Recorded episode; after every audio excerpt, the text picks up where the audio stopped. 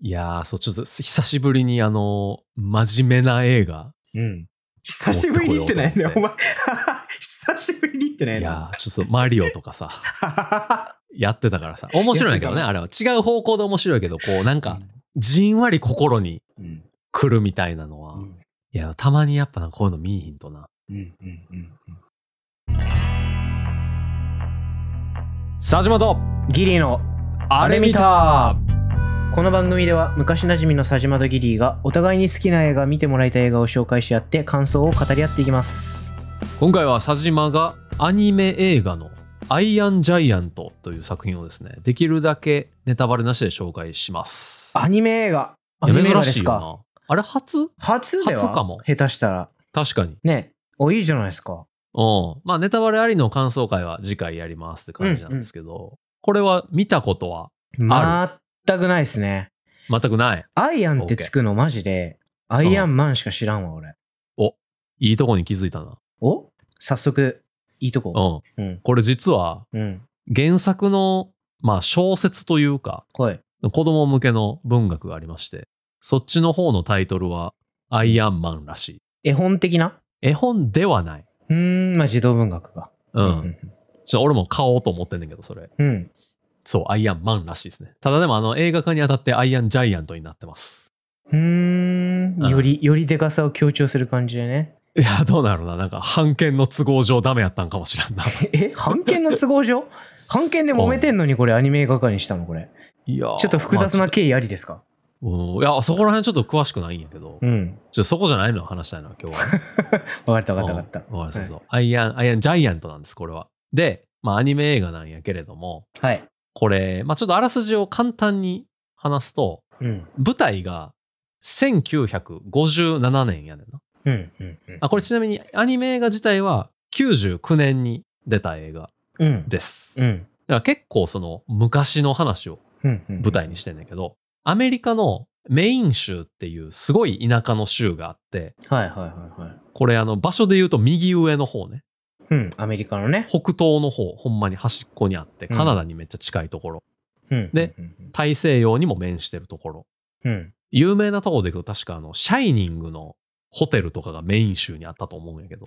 例えが悪いよ例えがいや、それぐらいど田舎っていううんことなんですわ。はいはいはいはいはいはいで、そこの、そこに、まあ、小さい町のロックウェルっていうのが、うん町があって、で、そこの、まあ、沿岸に巨大なロボットが宇宙から落ちてくんのね。ほで、そいつが、まあ、ちょっとどうやら記憶をなくしてるようで、ううんうんうんで、なんかどうしようみたいな感じになってる時に、いっちゃん最初に出会ったのが、ロックウェルに住んでる9歳の男の子のうんうんうんうんホガース・ヒューズ君やったと。ホガスくんホガース君。ホホガガースース君やって。うんで、ホガースは、え、何このでっかいロボットみたいな、ちょっと怖いみたいなところもありながらも、なんか記憶なくしてすごいかわいそうやなみたいなのもあって、うんちょっとほっとかれへんくて、うんまあいろいろ面倒を見ていくみたいな。うーん、面倒見る。え、巨大ってどれぐらいでかいんこれ。だいぶ30メートルとか言ってた かな。面倒、 面倒見れるか、それ。すごいな。そう、まあいや、あの、アイアン、ジャイアントってこのタイトルの通り、うんアイアンを食べるんやけど、あ、鉄食うんや、こいつ。うん、鉄も食うんやけど、うん。鉄を うん。手配してやったりと か。9歳の男の子ホのガスくんがホガス君が。はいはいはい。そう、やねんけど。まあ、そそれでちょっといろいろなんか面倒見るみたいなとこやねんけど、うん。俺この映画めちゃめちゃ好きで、うん。なんか今回改めて、まあ紹介にあたって見て、うん。こうなんかおすすめポイントみたいなやつをね、うん。ちょっとまとめてきたんで、うん。ぜひ聞いてほしいんですけどね。はい、どうぞどうぞ。語ってください。まずあの、ギリさっき Amazon で早速ブルーレイポチったって言ってたけど、言ってたね。パッケージ見たらさ、多分わかると思うんやけどう、ん。ロボット結構シンプルじゃないなんかブリキのおもちゃみたいなロボだよな。ああ、そうそうそうそう。まさにほんまになんかあの、鉄板からできてんのかなみたいな、そうんの表は少なくとも。うん。ぐらい結構その、つるっとした。うん。で、ちょっとこう、やや丸みのある円筒型というか、そうね。そう、の躯体で、うん。まあかなりシンプルやねんけど、はい。あのー結構ね、この、目と口がうん。思ってるより稼働するというか、こう。動くのよね。こう。全然動くとこ想像つかんだろうな。えっ、とな、ギリやったら伝わると思うけど、 うん。ラチェットクランクのクランクに近い。めっちゃ動くやん。えーだって、こいつさ、あこのブルーレイのこの表紙からすると、いや、マジでこうれんブリキのおもちゃやね。え、これの目と口の部分が、すごいムニムニ動くってことやろ そうそうそうそうそうそう。いえや、これが俺んなんかな、うんその、アニメならではやなと思うんやけど、はいはいはい。その目のところとかもなんか、まぶたみたいなのがあったりすんねんけど、はそれですごいうまく表情を表してたりい。、うん。こう、この顎も、こうパカパカ外れるだけじゃなくて、ちょっと下に下がったりとかもするんやんか。うん。だから結構なんか、思ってる以上に動く表情豊かというか、へえ。あと、動きも結構コミカルな時あんねんな。それを30メートル級のロボが、そんな感じで。あ、そうそうそうそうそうそう そう。めっちゃ可愛いやん。え、もともせやねと人間性結構まみれてる。人間性に溢れてるんこの子は。あ、もうこいつはもう字がある。ああ、自我タイプはの芽生えてるタイプなんや。芽生えてるタイプのロボット。うんはいはいはいはい。だから結構なんかこう、まあ、ホガース、みホガースからしたら、うん。まあちょっとペットって言ったら変やけど、うんうんうんそのホガース君結構もともといろんな生き物を拾って家に連れてきちゃうタイプの方やねんけど。 いいんだか、悪いんだか。そうね。うんまあ、面倒見がいいうん。子やねんけど。うん。それでこうなんか、こうコミカルな動きもするし、うん。なんだかんだちょっと人間っぽい表情もうん。するしうん、感情表現もなんかあるし、うんみたいなんでこう仲良くなっていくみたいな、うーん。そう、ところで、なんか俺これ、実写化して、めちゃめちゃリアルな CG で作ったら、多分こういうデザインならへんのやろなって思うんやん。うーん。かえ、これは質感としてはどうなの ?CG なのそれとも普通に絵なの見た感じはアニメの絵っぽい感じ。アニメの絵っぽい感じ。そう、なんかカートゥーンみたいなね。はいはいはいはい。感じやけど、実際は、あの CG で作ってるはず。うーんその、一個セル画とかで作ってるんじゃなくて、あのコンピューターグラフィックスで作ったやつを、そのアニメ調になるようにあー作り上げてるみたいな感じだったはず。あ、はあはあ、なるほうんど。アイアンジャイアントだけそういう風にしてたはず。なるほどなるほど。そうそう。でもそれってあのアニメーションっぽいから結構その、なんていうの、表情豊かな、なんか可動域それ変じゃないみたいなんとか、う。うん。こうコミカルな動きうん。する時とかも、まあなんかリアルやったらちょっと変な、不自然な動きに見えるうん。うんうん。ようなことをすごいいっぱいするから、こうすごい感情が伝わってくるのね、こうの、ん。この顔からも。なるほど。それがなんかな、アニメーションならではのうん。味わいみたいなところで、うん。すごいいいんですよね。まあなんか、アニメーションの方がね、動きがこう、まあ、ある意味ちょっと大げさではあるから、それのあーおそうかそうげそうでそうそう。結構ね、伝わりやすいっていうのはあるよな。そうそうそう。うんまさになんかその、ディズニーのアニメーションが好きな監督やねんな、この、うん。ブラッド・バード監督っていう。うん、うん、うんあの、古き良きディズニーのカートゥーンが、なんかすげえ大げさなうん。動き。しまくってたみたいな感じで、うん。その、まあ、リアルではないんやけど、感情を伝える、物語を伝えるっていう上では、めちゃめちゃ魅力的なあのなるほカどートゥーンになってると。ディズニーではない。でも。これね、実はワーナーなんすよ。ワーナーなんすよ。ーそうう。。じゃあディズニーではない。今ディズニーではないってうんいうのも実はめちゃめちゃいいポイントでうん。これディズニーのアニメーションにはないような、うんなんかちょっとピリついた空気みたいなのあんねんなマジか。あらすじからあんまり感じなかったけど な。そう思うやんか思うな。でもこれうん最初にちょっと言ったの思い出してほしいんやけど、1957年のアメリカってうん。冷戦真っ只中でうん、うん、うん、うんうん。でなんか57年の10月にソ連がスプートニク1号を打ち上げて、ああ、はいはいはいはい。人類初の人工衛星を打ち上げたみたいな、うん。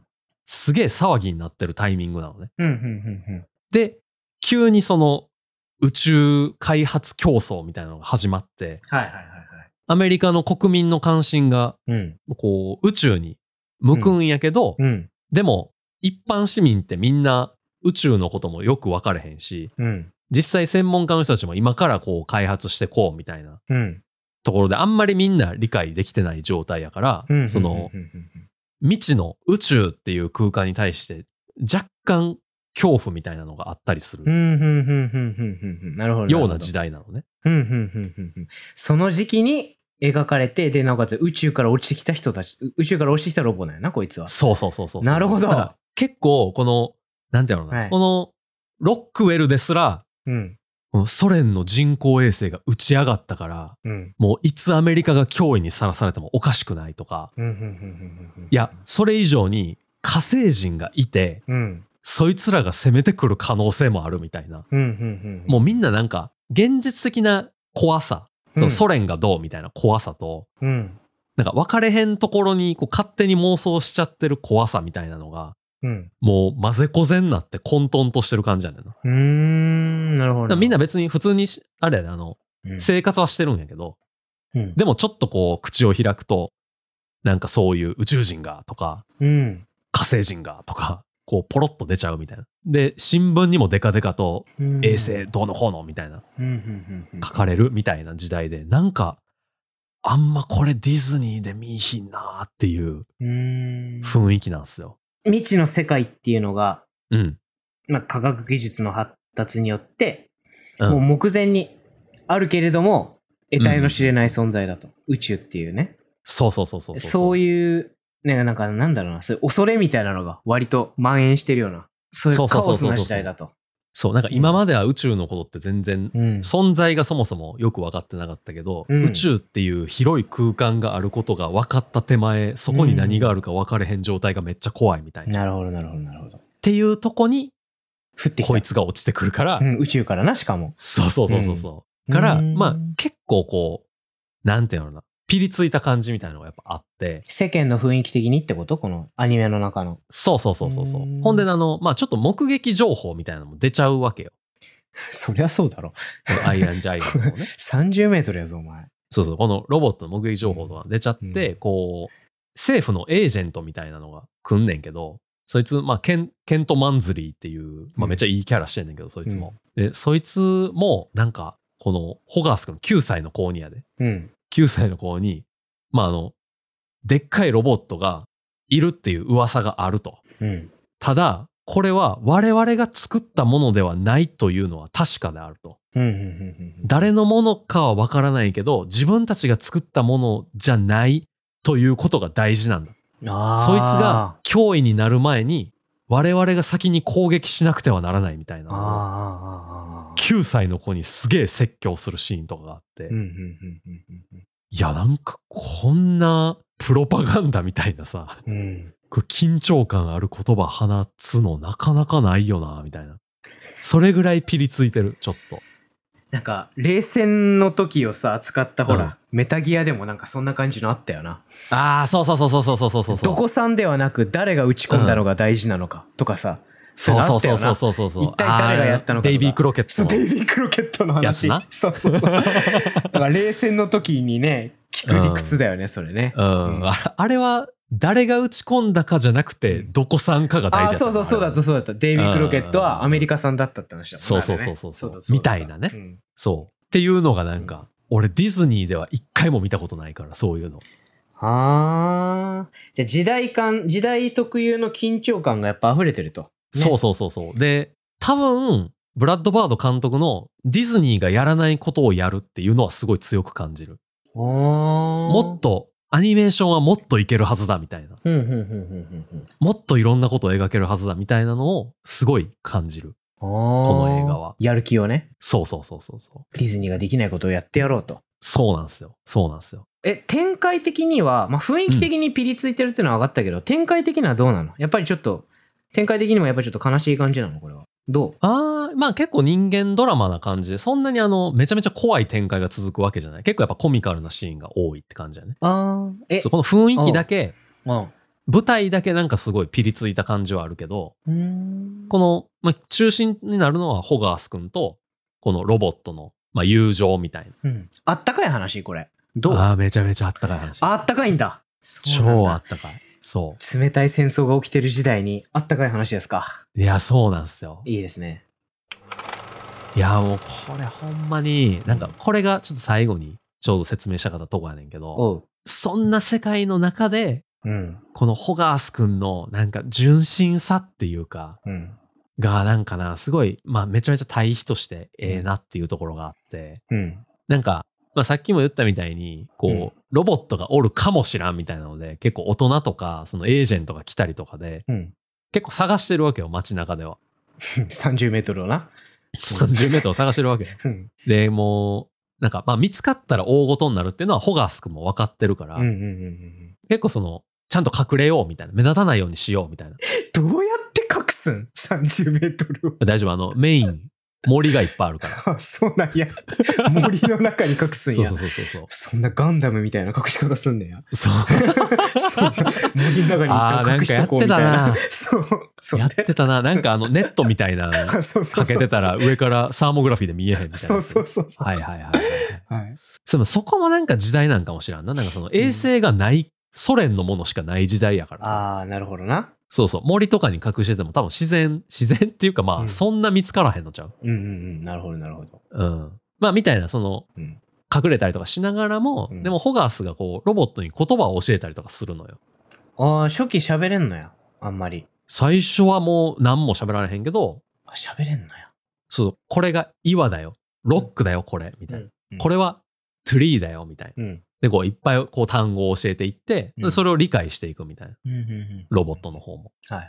みたいなので、結構こう、まあ、言葉を教えたりとか、あと一緒に遊んだりとかもするのね。うーん。やっぱ図体でかいからさ、こうう、んなんか一緒にこれやろうよ、みたいなう。ん。まあ、戦いごっこしようよとか。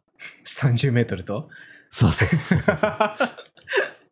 はい。 そう、みたいなのがあったりして、子供ながらにこう楽しんでるわけよね、そのロボットとの交流を。うん。で、なんかそこがやっぱすごい、なんかいい対比になってて、うん。大人、特にケント・マンズリーがそうやねんけど、うん。こう未知のものに対して脅威を覚えるうん、怖さを覚えるみたいな。うん。大人と、そのなんか未知のものだからこそ、うん。こう楽しんでいく子供みたいな、なるほど。うんそう。いいね。のの、この対比みたいなのがう、んもうなんか、ああ、俺らは忘れた気持ちなんやろうな、みたいな、こうちょっと悲しくなる。冷戦時代はさ、本当にその、まあ、さっきも言ったけど、未知の分野っていうのが開拓されたり、あるいはまあ海を挟んだ向こう側の大きな国がいつ核を打ち込んでくるかわからない、まあそういう緊張感に満ちた世界だからさ、大人が疑心暗鬼になっていくっていうのは、まあある意味当然だよね。んうんうんそういう世界の中で子供の純真さが光ってるってことだよね、この映画は。そうなんですよ。いやそうなでー、すいよいんじゃないそういうのすごく。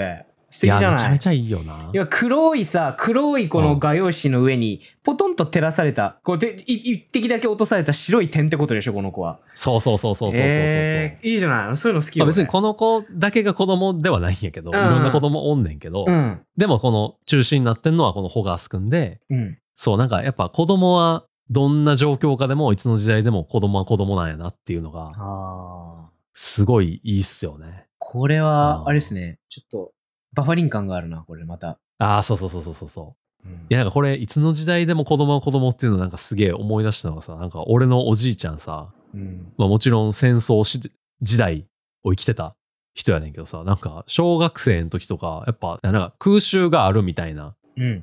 警報が鳴った時とかもなんか、あーじゃあ学校休みになるから芋盗みに行こうみたいなんで畑行ったりしてたらしくて、子供やいやなんな。かいやこうん子供は子供やなっていう そうやな。いやなんかそういう、あーあー子供やなって思う瞬間がすごいいい意味でないい意味で、うんああ子供やなって思う瞬間がすごいうん。多い映画でうん。いやなんか泣けんねんなそこがなそうか。そうでもなんかそういう子供っぽさみたいな純真な子供っぽさみたいなのがありながらもこうロボットにいろいろ教えることで、うん。まあ、自分も成長していくみたいなうん。感じなんかなんやろなこうホガス君9歳やからうん。こう、9歳の子が5歳とか4歳の子とかに何かを教えてあげてるような可愛さみたいな。っうん。うん。うん。うん。ていうのと同時にその9歳の子の成長みたいなのも感じられて、なんか自然と涙が出てくるっていうかう、ん。そう、なんか結構いろんな話をするのよ。その、銃とはどういうものかとか、はいはいはいはいはい。死とは何かと か、その、魂とはは何であるかみたいな。 9歳の子がそう、でもこれすごいいいなと思ったのが、9歳の子がそういう大人っぽいこと言うんやけど、うん。でもなんか、それ、基本的に大人から聞いた言葉をそのまま言ってんのね、ホガース君は。うんうんお母さんが言ってたけど、うん。うん。死ってこういうことだよとか、うん魂ってこういうことなんだよとか。うん。でもなんかお、大人から聞いた言葉を借りて教えてるんやろうけど、でもロボットに教える時に、ようやく自分もこう、実感を持って理解していくみたいな。なんか教えながら自分の血肉になってるっていうのはあることだからね。そうそうそうそうそうそうそうそう。いや、なんかそこの、なんか、なんていうのかな、そのなんか綺麗さみたいなのが、うんもうほんまに見てて涙出てくるし、うん。もう、まあなんかこれ以上は何も言わへんけど、もうこのロボットとホガース君の友情がこう、どこに向かうのかみたいなうん。ところはもう俺、もう今回久しぶりに見たけど、めちゃめちゃ涙出て、うん。そう非常にいい作品なんですよ。俺ね、そういう、うなんか人の綺麗さみたいなのをさ、うん。こう、目の前にね、ポンと置かれる作品にめちゃくちゃ弱くて、ライフとかかそうだったから、ね。あね。ライフいいとねか、その他ね、俺の好きな映画、ね、もうもう全般にこあ、うんう、通じて言えるけど、うん多分この映画も、俺の弱点をえぐってきそうな感じはあ る。大変な映画を勧めてくれましたね、また。いやー、そう、ちょっと久しぶりにあの、真面目な映画。うん。久しぶりに行ってないね、持っておこ 前。久しぶりに行ってないいやな。ー、ちょっとマリオとかさ、 やってたからさ、面白いんやけどね、やあれは。違う方向で面白いけど、こう、なんか、じんわり心にうん。来るみたいなのは、うん。いや、たまにやっぱなんかこういうの見いひんとな、っうん。うん。うん。て思って、そう、バファリン、バファリン系のやつです。あー、大変ですね。また一こ個れ、はい。い俺の中の心の栄養剤が増えてしまう。や、これ多分、まあ、子供とかに見せても大丈夫やと思うけど、なんかピリついた感じで多分大人やからわかるけど、うんうんうん。子供が見てもそんなになんか不自然な感じでは、不必要にピリついてる感じはないから。全年齢対象であると。まあ、そうやと思いますよ。話うも、んだって要は複雑ではないってことだよね、これすごい。ああ、めちゃめちゃシンプル、めちゃめちゃシンプル。うんうんうんああ、いいじゃないですか。大事よ、それ。ちゃんと背景とかはしっかり作ってあるけど、その筋自体はめちゃめちゃシンプルやうーね。ん。わかりました。はい。じゃあ、これはちょっと見てみますね。いや、ぜひお願いします。そう。ちょっと本当に積極的に楽しんで見てみます、これは。うん。なんかね、一応、アマゾンで、俺多分あの概要欄とか、あと公式、あれみたいな公式サイトとかにも書いとくけど、うん。あの、ブルーレイを俺一応買って、う見ん。てみたんやけど、うん。なんかそれがシグネチャーエディションっていうのが、シグネチャーエディション。うん。そうそうそう、あって、なんか再生するときに選べんのよ。そのシシグネチャーエディションとオリジナル版どっちを見ますかみたいうな。ん。で、一応シグネチャーエディションの方が、うん。シーン2つ追加されてるみたいなうん。うん。うん。感じになってて、俺はそっちしか見たことないんやけど、うん。なんか人によってはそのオリジナル版の方が、うん。その深く突っ込まずに、なんかその謎を残しといてくれたから良かったみたいな人もいるらしくて、うん。うん。うん。そこだけもうちょっと、あの、皆さんのうん。あの、医師に任せますっていう感じ。わかりました。あの、そう俺はちょっとシグネチャーの方にね。そうね、行そうね。俺もそっち見ちゃったから、ってみる。うんぜひ。うんうん。OK。これさ、はい。ビン・ディーゼルっていう名前が見えるんですけど、これ声優になってるんですかねビン・ディーゼルはこれ。いやー、これ俺言わんとこうと思ったのになえ、ごめん、ちょっと、ビン・ディーゼルが声優の中に書かれてるから、あまさかと思って、 マジかと思って。あー、いえいえ、声優の一人っうんて。いうとこだけ分かってるのは。うん。そあーじゃあ、ビンディーゼル探してください、う。ぜわひ。かりました。はい。 はい。じゃあ、 探しています。はい探してください。ビンディーゼルを探せで。お願いします。はい OK 俺でも、あんまり知らない。勇気勇気ビンビンビンディーゼルしか知らんけどな、俺。 やる気ビンビンビンディーゼル やろ。勇気じゃなかっ あそうじゃなかったっけなんか、金曜ロードショーか、うん木曜洋画劇場かなんかの煽りで使われてたやつやねた。ああ、やる気ビンビンビンディーゼル。やる、やる気やったと思う、多分。そそっか。もう勇気はもう備えてたな。そうう。かもしれ備なえい。てる備えてるもう。オッケー。じゃあ、ちょっと見てみます。はい。いや、よじゃあぜひお願いします。いや、これマジでめちゃめちゃおすすめなんで。わかったぜひ。し。じゃあ次回はね、うん。えーこのネタバレありの、はい、感想語りをはい。していきたいと思います。はい。はい。それじゃあ、ではまた来週。バイバイまたね